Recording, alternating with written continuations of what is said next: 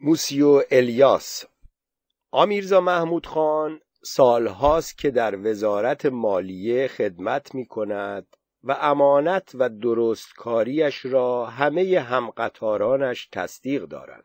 وقتی که شستر به ایران آمد این آقا سالها بود در ادارات مختلف مالیه استخوان خورد کرده بود و پیر دیر شده بود.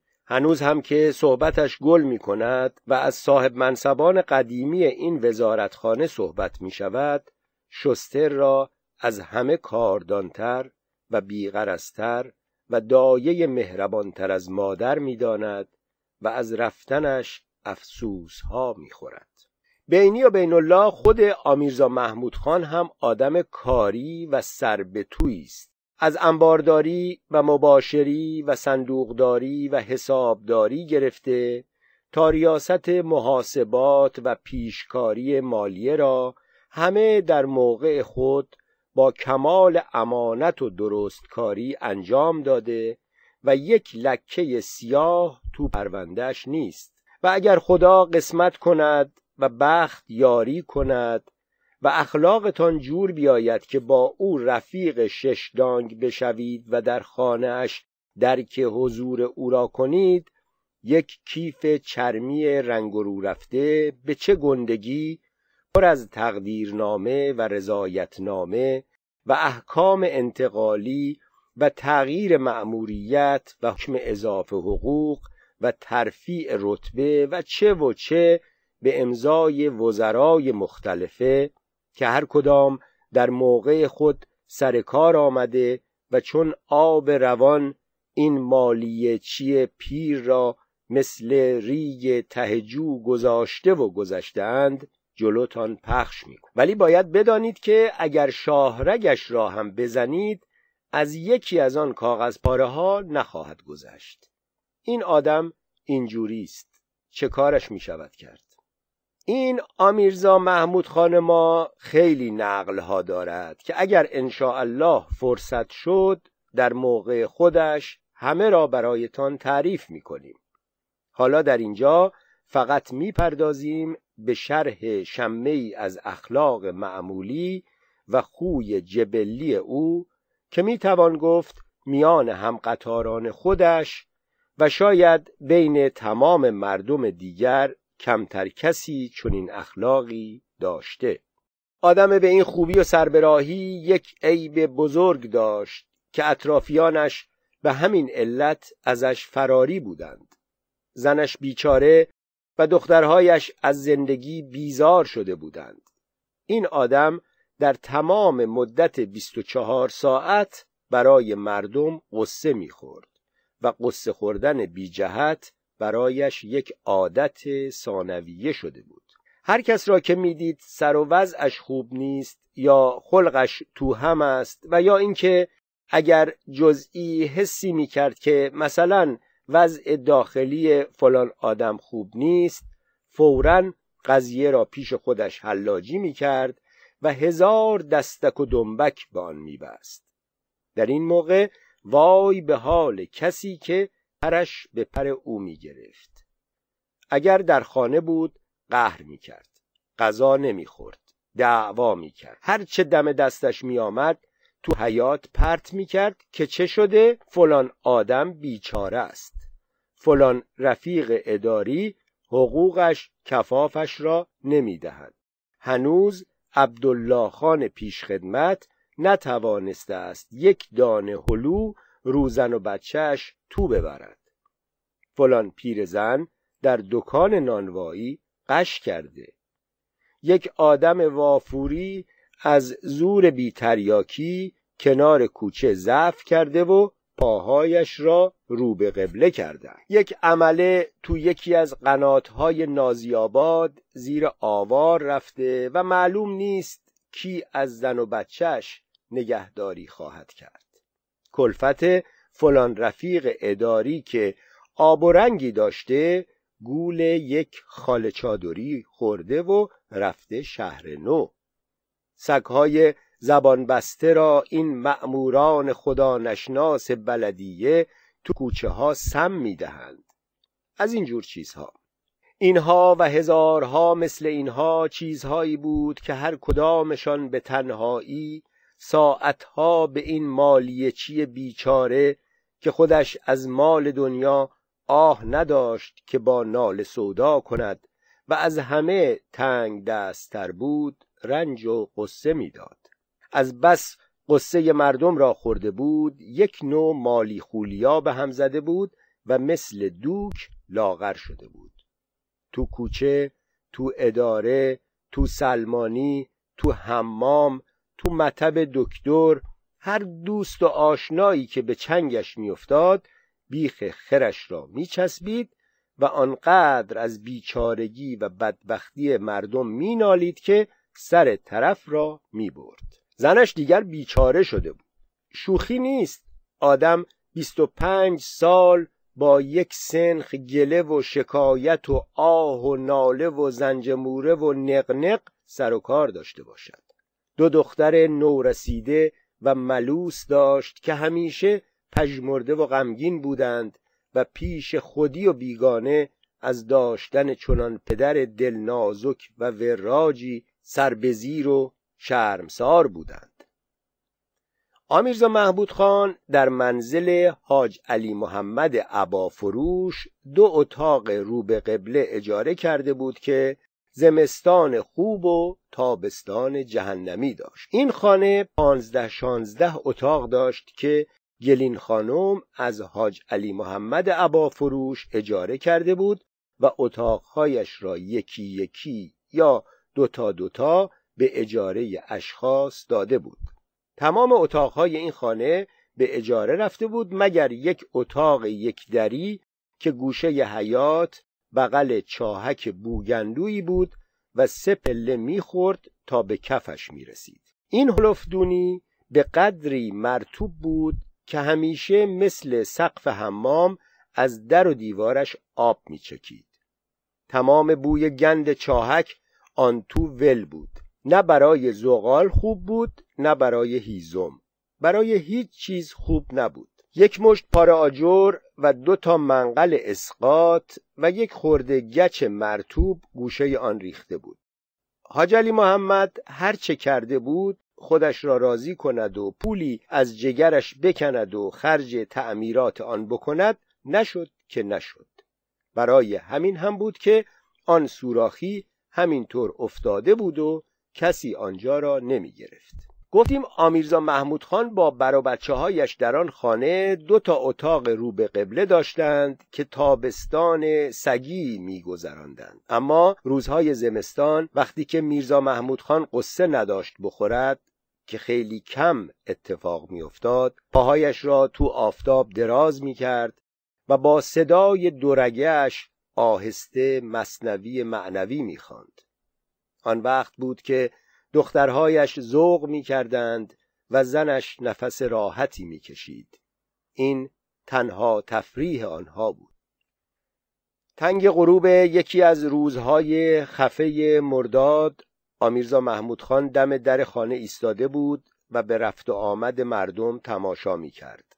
روی هم رفته آن روز کیفور بود. چون که جمعه بود و از صبح از خانه بیرون نرفته بود که موضوع تازه‌ای برای قصه خوردنش پیدا کند.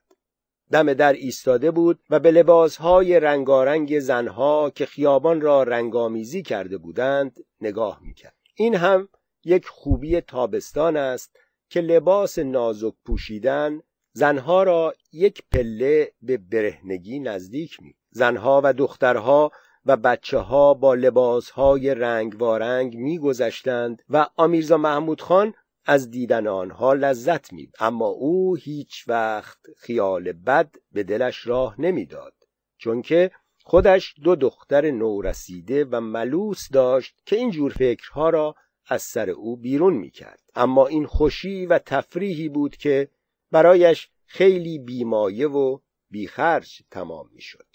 آمیرزا محمود خان همانطور که مردم را تماشا می کرد خیال داشت قدم زنان برود در دکان مشهدی حسین میوه فروش یک دانه هندوانه بگیرد ببرد خانه بدهد بچه ها بخورند که ناگهان دید یک گاری اسباب کشی برابر منزلش ایستاد. آمیرزا محمود خان اول خیال کرد که گاریچی جا را عوضی گرفته. چون که به خوبی می‌دانست که در خانه حاج علی محمد فروش اتاق خالی نیست که مستجر تازه بیاید.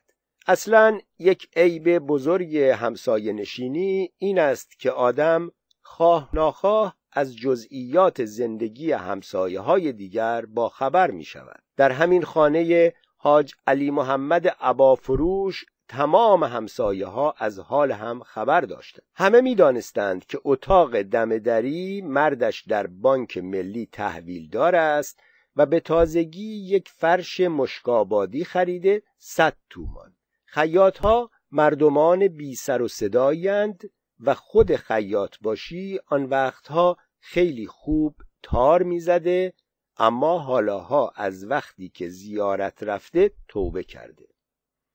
می‌گویند یک زن دیگر هم در محله عربها دارد. خوراکشان همیشه اشکنه است. ارمنی های دو اتاقی هم هر دو با هم خواهرند و ظاهرا از گلدوزی و خیاطی امورشان میگذرد. اما مردم بعضی حرفها پشت سر آنها می‌زنند. هر عصر شنبه خودشان را درست می کنند و می‌روند بیرون و بعضی از شبها اصلا به خانه بر نمیگردند. گلین خانم که دیگر از کفر ابلیس مشهورتر است. علاوه بر اینکه خانم صاحب خانه است از آن زنهای تنبان دراری است که سوار را پیاده می کند و همه ازش حساب می‌برند. این زن هفت تا داغ دیده و با وجود این هنوز سر و مر و گنده راه می رود. خوب می‌خورد خوب میخوابید و فقط از آمیزا محمود خان حرف شنوی داشت و او را از تخم چشمانش بیشتر دوست می داشت. اینها را همه کس می‌دانست و ورد زبان همه بود همین که گاری ایستاد یک نفر دوچرخه سوار هم عقبش رسید و ترمز کرد و گفت همینجاست اسباب بار چرخ به قدری فکسنی و اسقاط بود که در نظر اول معلوم نبود چه چیزها هستند. یک گونی وصلدار زغالی و یک کرسی که چند تا بالش پاره و یک لحاف کرسی شله و بعضی خرت و خورت دیگر تویش چپانده بودند و یک سماور حلبی و یک آفتابه بیدسته و چند تا پیت حلبی خالی و دو تا پسر بچه شش هفت ساله مفنگی و یک زن جوان که بچه شیرخارهی مثل کنه به پستانش چسبیده بود و آن را مک می‌زد بیش از سایر اسبابها توزق می‌زد. وضعیت اسفاور این خانواده که رئیس آن تازه از یک دوچرخه فکسنی پیاده شده بود آمیرزا محمود خان را فوراً به یاد زیرزمین بغل چاهک انداخت. یک پارچه آتش شد و دود از مغزش بلند شد و فورا شروع کرد به قصه خوردن. اما حالا خودمانیم که آمیرزا محمود خان کاملا حق داشت که برای این خانواده قصه بخورد چون که واقعا نکبت از سر و رویشان میبارید. دو پسر بچه بیتنبان دو تا پیراهن پر لک و تا زیر نافشان تنشان بود. پلکای چشمان آنها از زور تراخم قرمز شده بود و به هم آمده بود. مثل ترک زنگوله و میان ترک ناسور خونین پلکا دو تا نینی کدر مثل دانه های تسبیح گلی به چپ و راست تکان تکان می‌خورد. یکی از آنها یک خیار زردنبوی تخمی نیش می‌کشید و مف خودش را به جای نمک با آن میلیسید. سر و صورتشان مثل اینکه با دوده بازی کرده باشند ختم خالی بود. دو جوی باریک اشک که چرک های روی گونه آنها را شسته بود از گوشه چشمانشان بیرون زده بود و روی صورتشان خشکیده بود. بینی کج و چشمان برآمده و موی صاف رنگ کاکل ذرت مادر بچه ها و چشمان رک زده مثل چشمان موشی که توی تله گیر افتاده باشد و صورت گرد و گوشتالو و شکم گنده و پیشانی بلند پهن و سر بیموی مرد خانه بی هیچ گفتگو میرساند که این خانواده یهودی است. آمیرز محمود خان درست حد زده بود. در یک چشم هم زدن اسباب مختصر گاری به زیرزمین بغل چاهک ریخته شد. خود رئیس خانواده اسبابها را بغل می‌زد و میگذاشت و برمیگشت و باز می‌برد. چون دیگر چیزی نماند پس از یک دعوای مفصلی با گاریچی و فروختن ننو و بابای همدیگر دیگر خبری از آن خانواده نشد. همهشان رفتند توی اتاق بغل چاهک خیلی بیچاره و مظلوموار بی آنکه با احدی کاری داشته باشند گرفتند خوابیدند. لیکن قیافه آمیرزا محمود خان وقتی که وارد اتاق خودشان شد تماشایی بود. صورتش رنگ نیل شده بود و رگهای توی پیشانیش به کلفتی یک انگشت باد کرده بود. موهای سفید ریش و سبیلش سیخ شده بود. دخترهایش با آنکه آنجور قیافه را از پدرشان زیاد دیده بودند با وجود این از ترس نفسشان بند آمد. طیب خانم زنش همانطور که تو آستانه مشرف به حیات روی گلیمپاره نشسته بود و دیگ آبگوشت بزباش روی منقل فرنگی جلوش میجوشید نگاه سرزنشآمیزی به شوهرش کرد و هم با آن نگاه پرسید دیگه چی شده؟ فریاد آمیرزا محمود خان بلند شد. رحم و مروت از این مردم گرفته شده و هیچ کس به فکر کسی نیست. ببینید خدا رو خوش میاد که این اطفال معصوم تو این هلفدونی زندگی کنن. خدا رو حق پنجتن آل عبا قسم میدم که از این حاج علی محمد نگذره که یک ذره رحم و انصاف بو نکرده. اون مکهی که رفتی کمرت بزنه. بگو آخه اگه این سوراخی رو اجاره نمی‌دادی یا لاعقل حالا که می‌خواستی کرایه بدی دستی توش میبردی چی می‌شد؟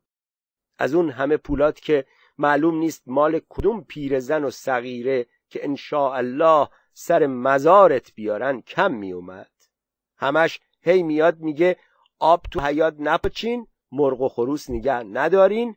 همین یه هفته پیش شما ندیدین برای اینکه شیرازیا یه دونه خرگوش واسه بچهشون خریده بودن که باهاش بازی کنه چه پیسی سرشون در آورد بی انصافای لا مروت والا مال دنیا به دنیا میمونه و خودتون میرین. اینقدر خون مردم رو شیشه نکنین. اینقدر فکر کلاه کلاه نباشین. به قرآن من از این اطفال معصوم خجالت می‌کشم. آدم اونا رو که می‌بینه جگرش آتیش می‌گیره.